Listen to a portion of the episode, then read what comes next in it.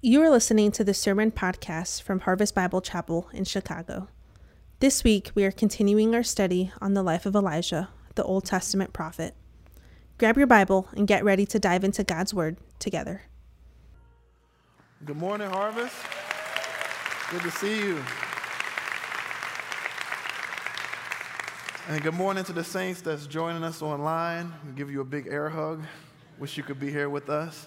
Um, but so good to be with you all this morning. And man, I've waited so long to see you all face to face just to say two words to you, and that's thank you. Thank you a lot. Um, some of you might be new here. Maybe you only been here for like a year or a few years. But the reason why I say thank you is, um, as you heard from uh, Pastor Moody, I used to be on staff at the cathedral downtown while I was studying at Moody. And our heart was to go to New York and go to the city and, and see God plant a church. But God said, no, you need to stay here in Chicago.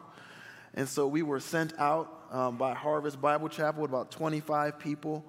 And men and women who were in this room in the Christmas of 2015 took up an offering for us so we can have our first year budget to go out and plant a church on the west side of Chicago in the Austin neighborhood. And uh, I heard like two of y'all clap. Thank you. It's all good. It's all good. I mean, this is what y'all did, so thank you. And uh, God has been so kind.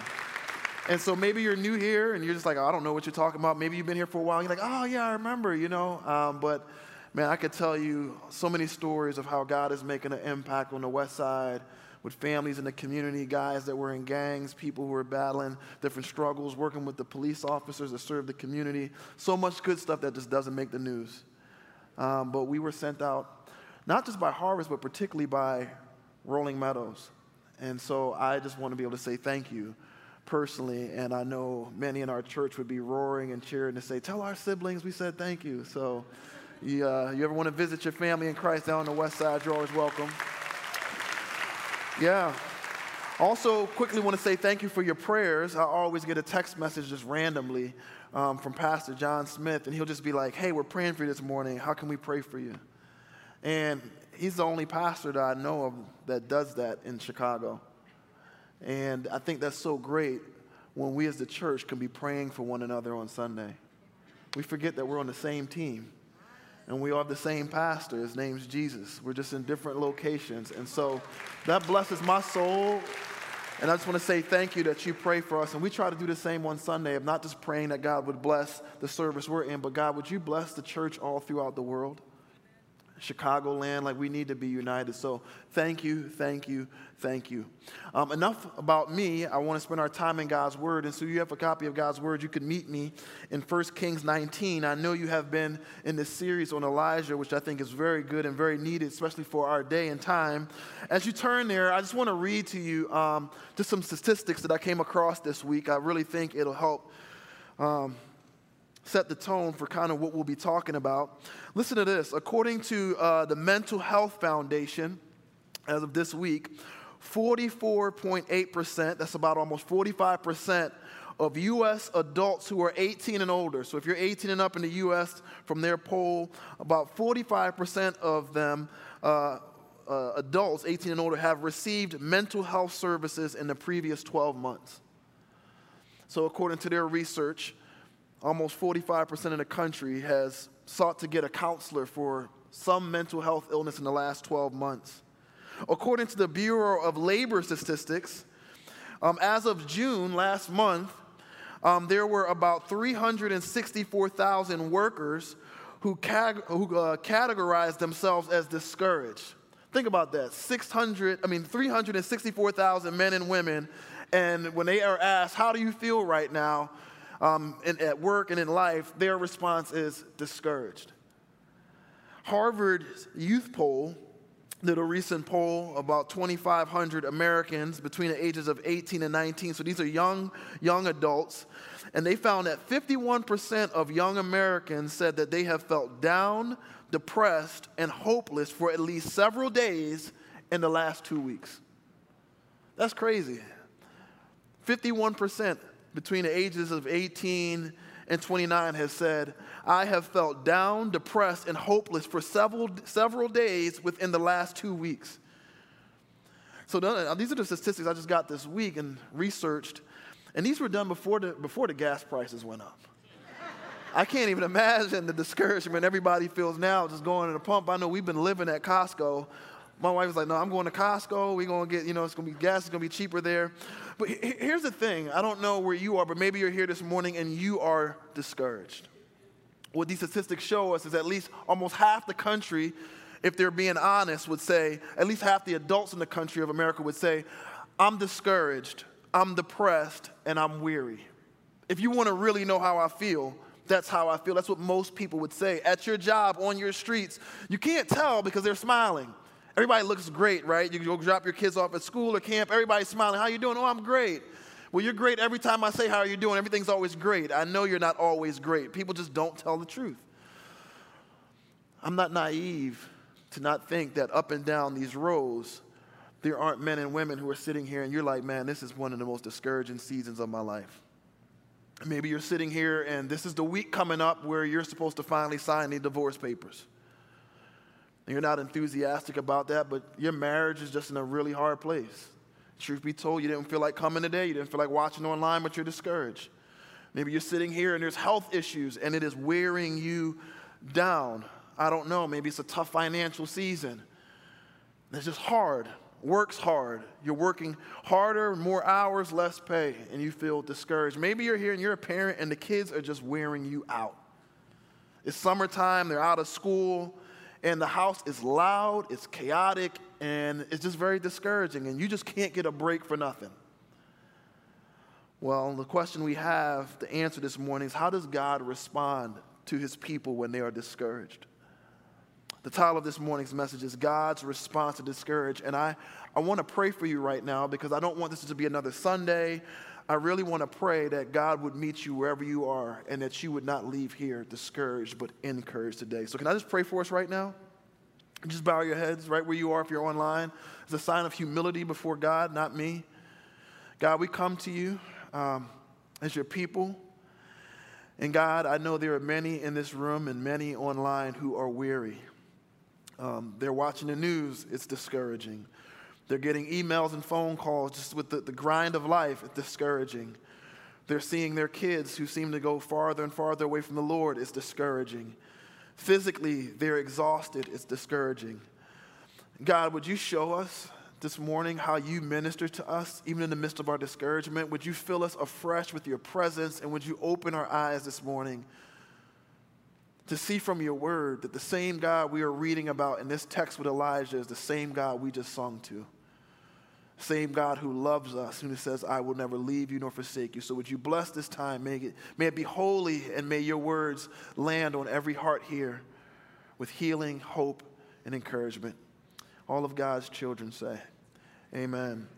Amen. So, what we're examining is how does God respond to our discouragement? We're in 1 Kings chapter 19, and we're going to get through 18 verses. We're looking at verses 1 through 18, and there's three ways that we see God show up in the life of Elijah, who's severely discouraged this morning, and he ministers to him. Here's the first thing if you're taking, note, how, taking notes how does God respond to our discouragement? First, he sustains us. He sustains us. Where do you get that from? Well, look with me beginning in verse 1, and I'm reading from the ESV translation. It says, Ahab told Jezebel all that Elijah had done and how he had killed all the prophets with the sword. Then Jezebel sent a messenger to Elijah saying, So may the gods do to me and more also, if I do not make your life as the life of one of them by this time tomorrow. Then he was afraid and he arose and ran for his life and he came to Beersheba which belongs to Judah, and he left his servant there. Verse 4 But he himself went a day's journey into the wilderness and came and sat down under a broom tree. And he asked that he might die, saying, It is enough now, O Lord, take away my life, for I am no better than my father's.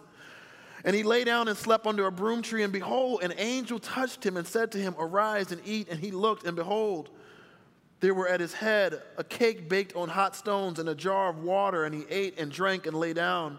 And the angel of the Lord came again a second time and touched him and said, Arise and eat, for the journey is too great for you. And he arose and ate and drank and went in the strength of that food 40 days and 40 nights to Horeb, Horeb, the mount of God.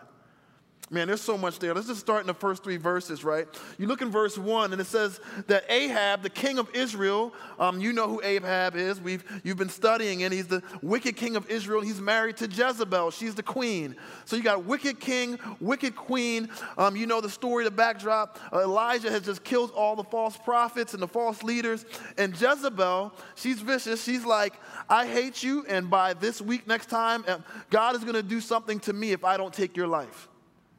That's the email he woke up to. hey, we're all looking for you. Have you ever felt so overwhelmed by a situation that there is, it just seems no way out, no way that victory can come out of this? You got laid off, there's no money in the account, you're looking at your bank account, you're like, man, I don't know how we're gonna make it in two weeks. You got the test results, the doctor's like, well, we don't know if there's anything we could do, and you're like, man, I don't know if I'm gonna make it to my kid's graduation. Like, you ever been in a situation where you felt so overwhelmed? That's how he feels. Notice what it says, how he feels in verse 3. Look again. Verse 3, look at the three things. Then he was, this is Elijah, he was afraid. He arose, so he got up, he wasn't sitting still, and he ran for his life. Think of those three things. Those three things describes how this brother feels. How do you feel? I am afraid. It says he got up and arose, so there's no waiting on the Lord for me not waiting on the Lord. I'm out. I don't want Jezebel to kill me. And it says, and he's running for his life. That means I, I can't really trust God right now. I got to take matters into my own hands. He's running. Let me ask you a question What are you running from today? Or what is it that you want to run from this morning? You're like, man, I wish I could run, but it's almost impossible to run. Not in this situation where I'm going to go. Maybe life right now does not look like what you thought it would look like. 20 years ago, when you thought about what you would be doing right now, you're like, man, this is miserable. Where am I going to run from? So, Elijah, we find out in verses 3 and 4 that he arises, he runs for his life, and then it says here in verse 3 that he came to Beersheba, which belongs to Judah, and he leaves his servant there. So, he's on his way to Horeb.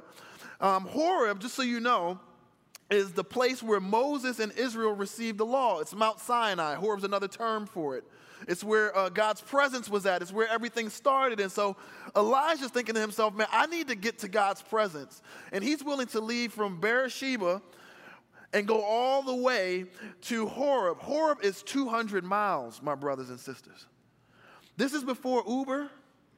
This is before airplanes. This is before, like, you, you know, your uncle giving you a ride. This is before catching the metro. Like, brother's about to take a 200 mile trip because he's so eager to see and get to God's presence. He's so discouraged, and his number one heart is, I need to get to God. And he makes this pit stop in Beersheba where he drops off his servant, and then he goes on. He says, Listen, I'm all about being in community and doing life together, but I need to go be alone with the Lord for myself.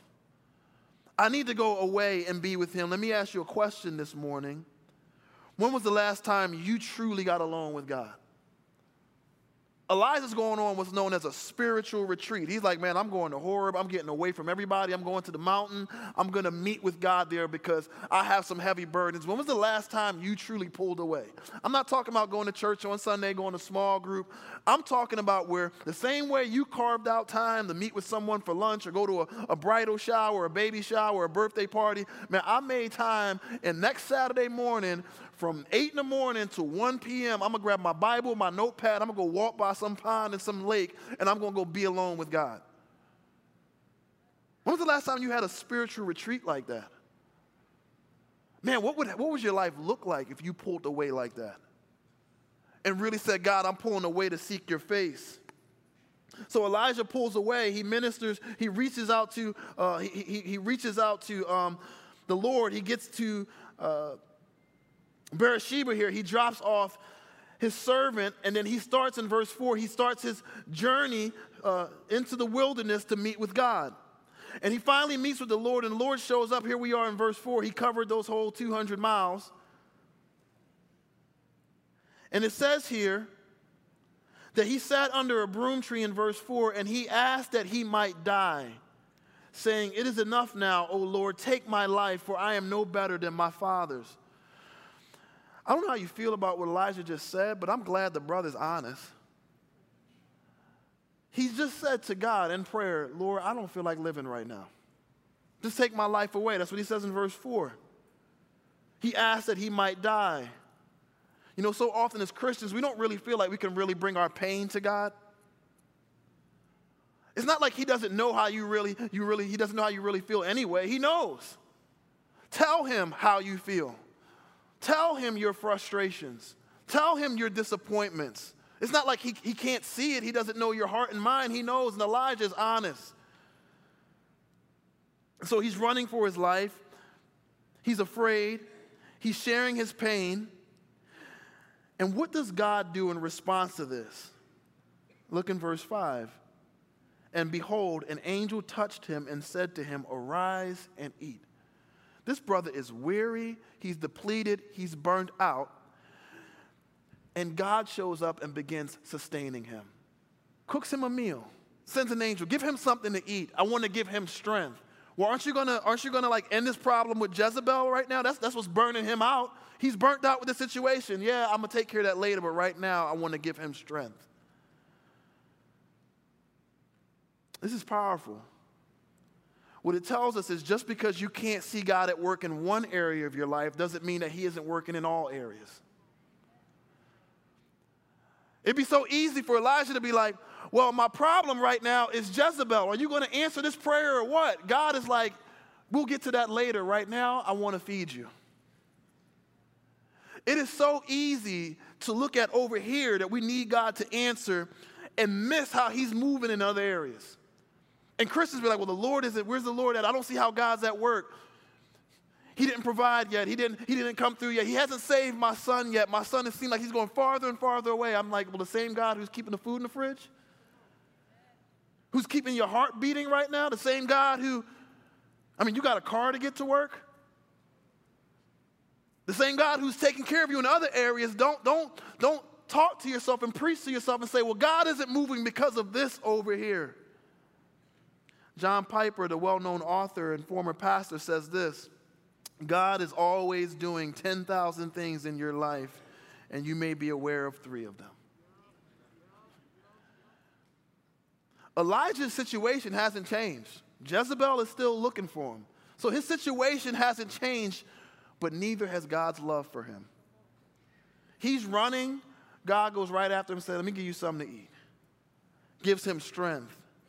Maybe you're here this morning and you're waiting on God to answer you and to deliver you in one area, and you're completely missing all the great things that God is doing in another area. I truly believe that's why Scripture tells us to just not, when we pray, to also pray with thanksgiving. Yeah, I'm gonna bring my burdens to you. Yeah, I'm gonna bring what my needs are, God, but I'm also gonna pray with thanksgiving because thanksgiving helps me to not be forgetful. God, and I thank you for the way that you've done this, and I thank you for the way that I've done that you've done that. Has your prayers been dripped with thanksgiving lately? God's response to the discouraged. How does God respond to our discouragement? First is by sustaining us. But here's the second thing He speaks to us as well. So here we are in verse 9.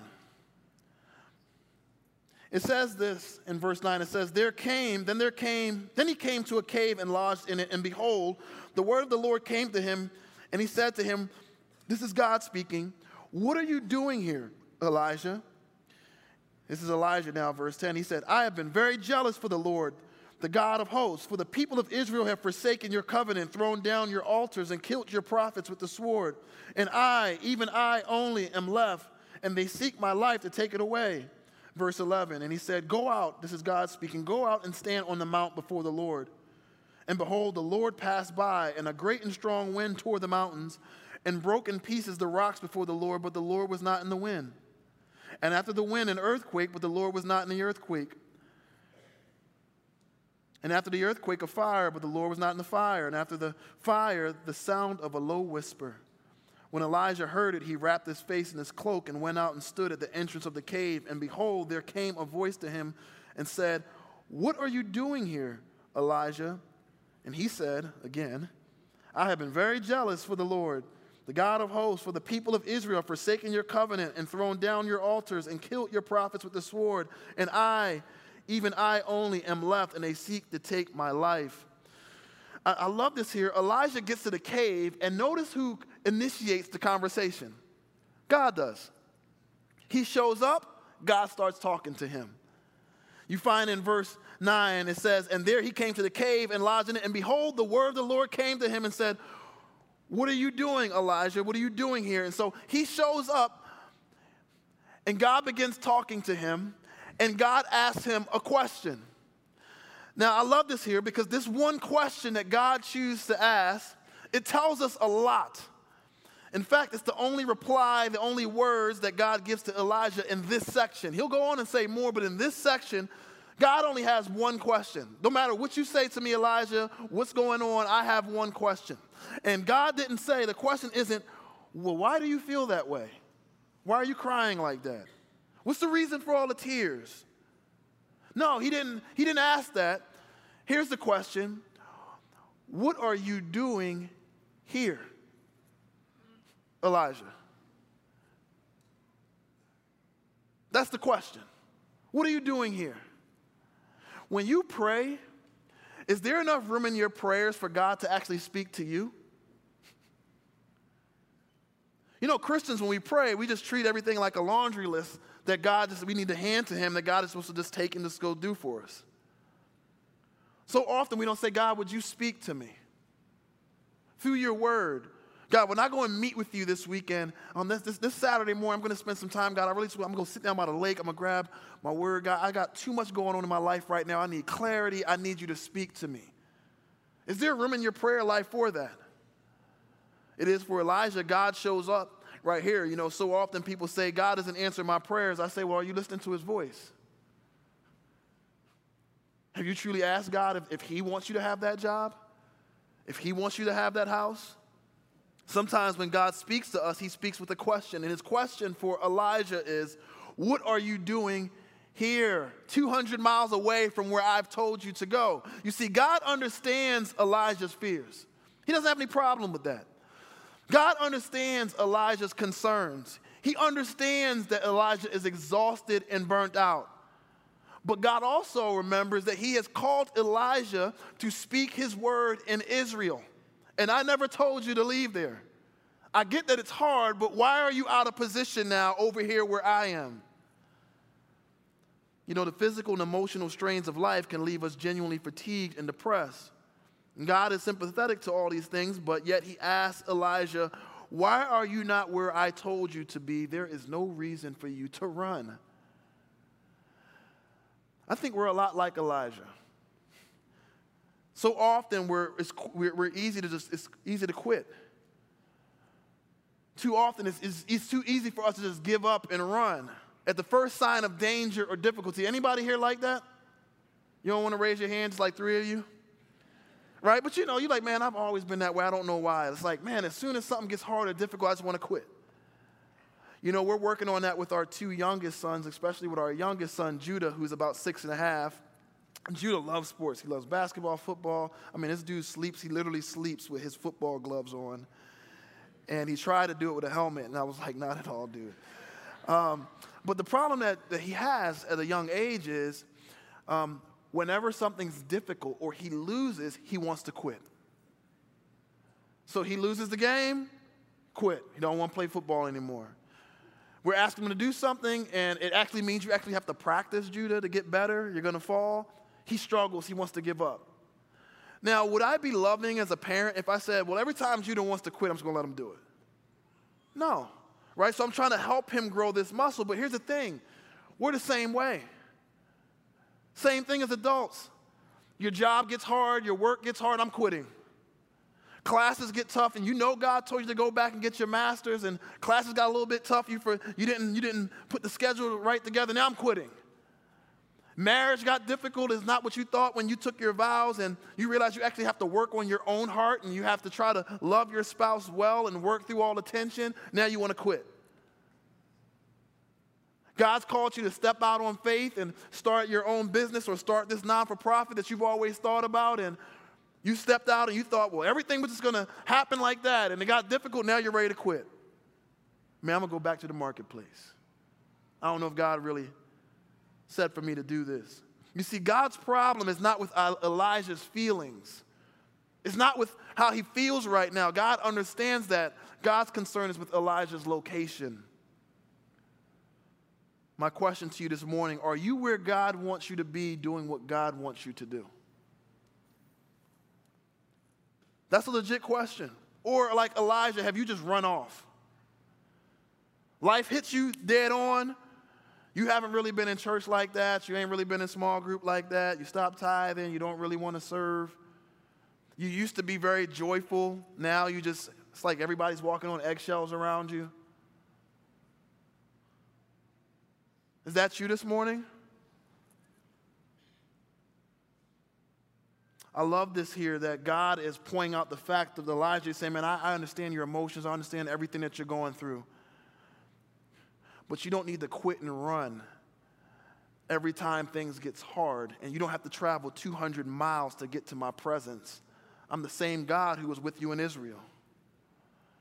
I get you burnt out, but don't leave your position. There's also something that we can learn here, not just about what God says to Elijah about his location, but there's something we can learn here just about hearing the voice of God in general. If you notice, look with me in verse 11. It says this, right? God told him to go out, and it says, And behold, the Lord passed by. Check this out. And a great and strong wind, think about this. I want you to picture this. A great and strong wind tore the mountains and broke in pieces the rock before the Lord. Crazy wind gusts. We get that out here in Chicago, right? Crazy wind gusts, it's shaking, rocks are tumbling down from the mountain. Notice what it says. But the Lord was not in the wind. And after the wind, there's an earthquake. So the mountain is shaking. Imagine if this room started shaking. The Lord was not in the earthquake. And after the earthquake, there was a fire. Imagine there's this large fire, but the Lord was not in the fire. Where was the Lord? Listen to this. And after the fire, the sound of a low whisper. All these big things wind blowing, earthquakes, fire. God's like, I'm not in that. Where are you, God? The small, quiet voice speaking in your ear to your heart. You know, we often look for God to speak to us in big ways and big signs. But sometimes God talks to us in the quiet places. Christians, we, we tend to think, well, if we go to this big event or this big concert, well, there's this big event happening in Allstate, and, and you know, so and so is going to be speaking there, and this worship team, and Maverick City is going to be there, and all these different things. Well, and we look to this big retreat, and we expect, well, now God is going to speak to me because this big event. Or maybe there's a men's event or a women's event here at Harvest, and I'm not saying you shouldn't go, but you should go. But it's like, well, we're having a big women's event, we're having a big men's event, so I'm gonna go, I'm gonna go, and God's gonna speak to me. That's true. He will speak to you. But you don't always have to go to something big to hear his voice. You can just open his word and try to drown out. Man, if you just put your phone down, that's like 50% of the problem. If you could just put your phone on silent and say, God, help me not to be anxious and be like, what did I miss? What did I miss? What did I miss? And focus on your voice, maybe it could be that I would hear from him. God is regularly speaking to us, beloved, with a small and quiet voice. And when things are cluttered and loud, it could drown out his voice. Once we leave here, my wife and I and our kids, we have to take a road trip down to Louisville. And so the kids are in the back and they're going to have their Kindles, and I'm going to be probably listening to a podcast or something. But it's times when we're in the car together and the boys have their Kindles, we're on a road trip, and all the time my wife, she'll get a phone call, Danielle will be on the phone or something like that. And at some point she'll be like, All right, I need everybody to be quiet. I can't hear. Y'all ever been like that? right? The music gets turned down, everybody got to be quiet. Why is that, right? Because there's times when you're on the phone with someone, right? You can hear. Have you ever been on the phone and maybe an ambulance is going by or sirens are going, or you're in a party and it's loud and you say, "Hey, hold on one second, let me step out. I can't, I can't hear you." Step out, right? So it's not that the person isn't talking; it's that other things are drowning out their voice. That's often how it is with the Lord. It's not that He isn't talking to you. It's you're so consumed with what's going on at work. I got this birthday party. I got to go to my mom's thing. I got to go pick up my dad from the hospital. Got to go take the car to the mechanic. We got to pick up the kids from camp. I got to go. It's like all these different things you got going on, and your phone is buzzing every five seconds with a text message and social media and all these different things, and they're drowning out the voice of God. So, what's one thing that you could do this Sunday? Pray and say, Lord, would you help me to remove all the clutter? I need to hear your voice. There's too many voices talking right now. Are there too many things that are drowning out the voice of God in your life? And maybe they're legit things. It's work, it's family life, there's classes, there's so many events and things you got to do. just want to encourage you that God is always speaking to you. The question is, are you listening for his voice? And are you willing to remove the distractions? God's response to discourage, God responds to our discouragement by sustaining us, by speaking to us. And here's the last thing by sending us. What do you mean by that? Look with me at verse 15. So God has been asking Elijah, just notice the, the, the, way it works here. Elijah says, I'm the only one left. Everybody is forsaking your laws. I'm stressed out. And God's like, All right, why are you here? Then Elijah comes back, Well, everybody is like forsaking you. I'm the only one here. I'm the only one that's standing for you. And then he goes through the whole spew, and then God's like, All right, why are you here? And so they keep going back and forth. And now we get to whatever, um, everything else that God is going to say to him. And then we find it in verse 15. In verse 15, it says this And the Lord said to him, Go, return on your way to the wilderness of Damascus, and when you arrive, you shall anoint Hazael to be the king of Syria. Jehu, the king, uh, the son of Nimshi, you shall anoint to be the king over Israel, and Elisha, the son of Shaphat, Abel Meholah, you shall anoint to be prophet in your place. And the one who escapes from the sword, Hazael, shall uh, sword of Hazael shall Jehu put to death, and the one who escapes from the sword of Jehu shall Elisha put to death. Yet I will leave 7,000 in Israel, all knees that have not bowed to Baal, and every mouth that has not kissed him. This is powerful right here. I mean, look in verse 15. Elijah just says in verse 14, Man, I'm the only one left. Just take me, take my life away. Let me go to glory. I'm done here. I'm burnt out. And look what God says in verse 15. Go, return on your way to the wilderness. Go back. he just went 200 miles to go meet with God. And God says to him, Okay, now go back. I mean, do you really want to hear what God has to say sometimes? I mean, he just said he doesn't feel like living. He's burnt out. He's exhausted. God wants to know, why are you here? And the first thing God's going to say, you need to go back. He sends him back out. I love this. God loves you too much to let you stay in that place. And some of you have been in that pit of despair for like five, ten years. You've just learned how to function in it. You've created a whole world because you're like, well, this is the way the marriage is going to be. Well, man, this is the way my depression is going to be. Well, I've always had anger issues. I know I'm always snapping on the kids, but man, this is the way it is. Man, I'm always going to be in debt. This is how it's always going to be. And this is how you are. And God is like, no, I'm sending you back out. There's still more for you to do. You're like, well, I'm, I'm of this age now. My best years are behind me. Who said that? I know it may seem like it's over, but you have much more to do. There's more work to be done. God now gives Elijah a few assignments. In fact, he answers everything that Elijah was complaining about. Elijah's complaining about Jezebel and King Ahab. God says, Well, you know what? New kings will be named in Syria and Israel. You didn't know I planned to do that, did you, Elijah? See, if you would have stayed back there and waited and asked me, you would have knew. Oh, Elijah, you didn't, did you know that I was going to replace you? Yeah, I got a young man named Elisha. I want you to go anoint him. He's actually going to be taking over your spot. Oh, Elisha, you think judgment is not going to come? You think I'm just going to let them get away with all this evil? No. I'll let no one get away with evil. I'm setting up two kings who are going to execute my judgment on Jezebel and Ahab. Oh, and just so you know, you're not the only one left. There's 7,000 knees that I'm going to preserve that haven't worshiped Baal. Oh, Elijah, there's a whole lot that you don't know that you're not aware of, but you're over here and you're so discouraged and depressed. But if you would talk to me and get clarity before you run 200 miles, maybe you wouldn't feel the way you feel right now. Elijah was discouraged and overwhelmed, and God already had a plan and an answer for everything that Elijah mentioned. We just didn't hear about it till verse 15. This is why, beloved, it is so vital to pray and seek the face of God when you are discouraged. And this is why it's so important to not make big decisions while you are discouraged and burned out. You know you're maxed out right now. Kids burnt you out. You're in no place to be making big decisions about where you should move or if you should quit this job or that job right now because you are discouraged and exhausted and you don't think clearly.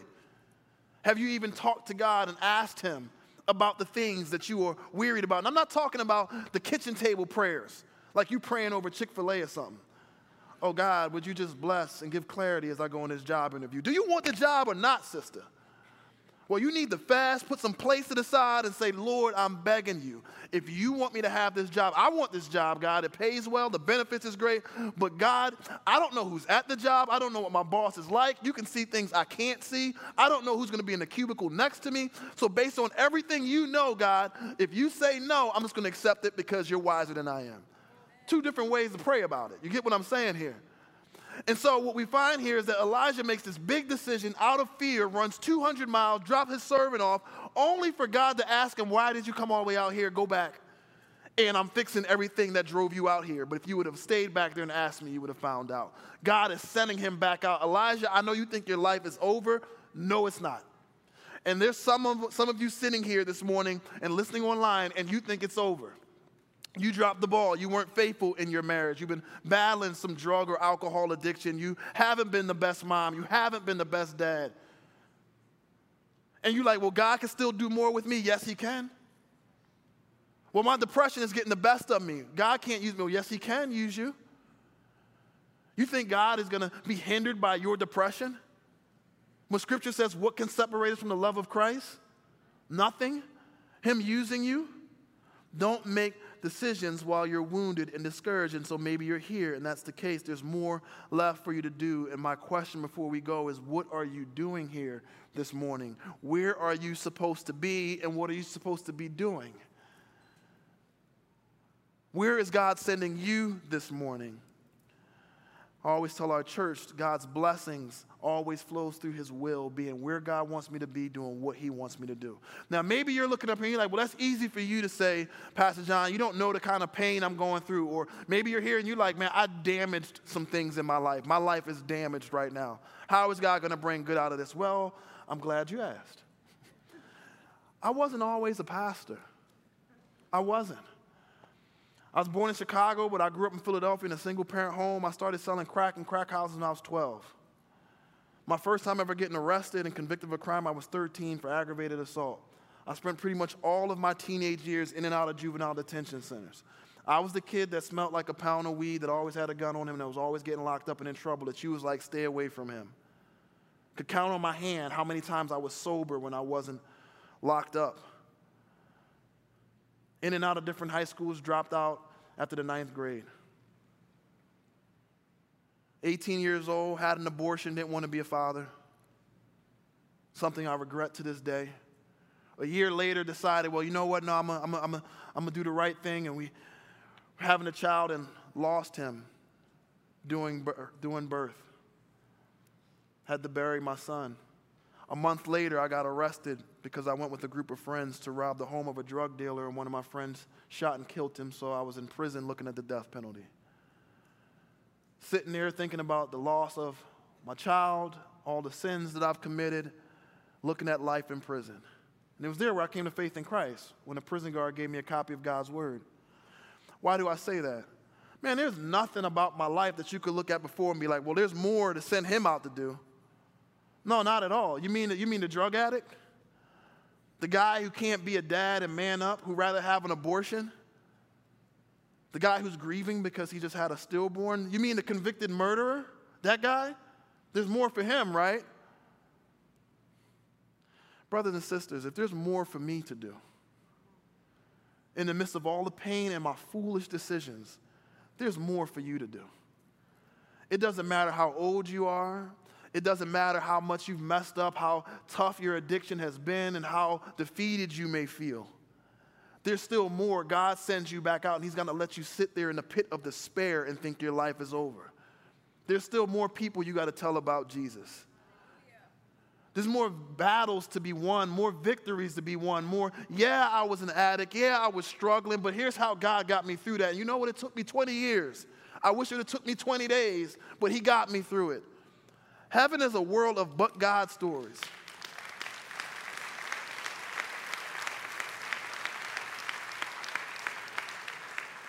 Now, if you can celebrate me as we close and the worship team comes up, if you can celebrate what I just said and celebrate and say, man, well, glory to God for you, Pastor John.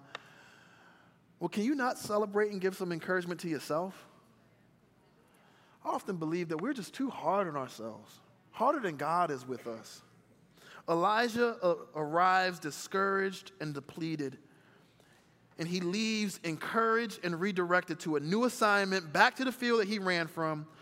And this is because Elijah has discovered that God responds to those who are discouraged. He responds by sustaining us, by speaking to us, and by sending us back out with purpose and power. Let's pray. God, I just thank you here for my siblings in Christ. God, I'm not any better. The, the, title of pastor won't exist one day. You are the pastor. But as a brother in the Lord, I sit here with my siblings, and God, I know that it's been a weary season for many here. God, I know that there's some who are here, God, and they, they feel like Elijah felt. They are afraid, they're running for their life, they're very anxious. But God, would you open their eyes to see how you are sustaining them? Yes, they're waiting on you to deliver in this one area, but God, they are not seeing how there's so many other things they take for granted that you provide for every day. And we don't got to wait to Thanksgiving to be thankful. So, God, would there be a spirit of thanksgiving in the people in this room and online right now? God, may we leave here recounting how good God has been as we wait on Him to take care of over here. God, you've been faithful in this last year. God, you are moving. We have sung it. Even when I can't see it, you're working, we sung. You never stop, you never stop working. God, we just sung this truth. May it be real throughout the week that you are a waymaker, you are a miracle worker. You are a promise keeper and you work even when we can't feel it and we can't see it because you sustain. Oh God, would you speak to us? God, we can't put our phones down for five seconds. It's always pinging with something. God, would you, would you help us to, to, to drown out the noise and to hear your voice? We're so easily distracted, God. Would you encourage those who are listening that I am speaking to you, but are you listening? Lastly, God, I thank you that you don't leave us where we are. You meet us where we are, you clean us up, you make us whole, and you send us back out. And God, there's an army of men and women in this room and online that are listening. And that you are planning to send them back out. God, would you help them to see that their best days are not behind them, but in front of them? And it doesn't matter how deep the despair may be, how strong the depression may be, or how much they may have made a wreck of a situation, God, you are still able to bring good out of it because you are the God who cares for the discouraged. So, God, we thank you for this time. Thank you for your word. It's in Jesus' name we pray. Amen. Amen. Thank you so much, beloved, for having me with you. Thank you for listening to the weekly sermon podcast from Harvest Bible Chapel in Chicago. For more information on how to get connected to one of our campuses, go to harvestbible.org. Tune in again next week for another edition of the Harvest Bible Chapel podcast.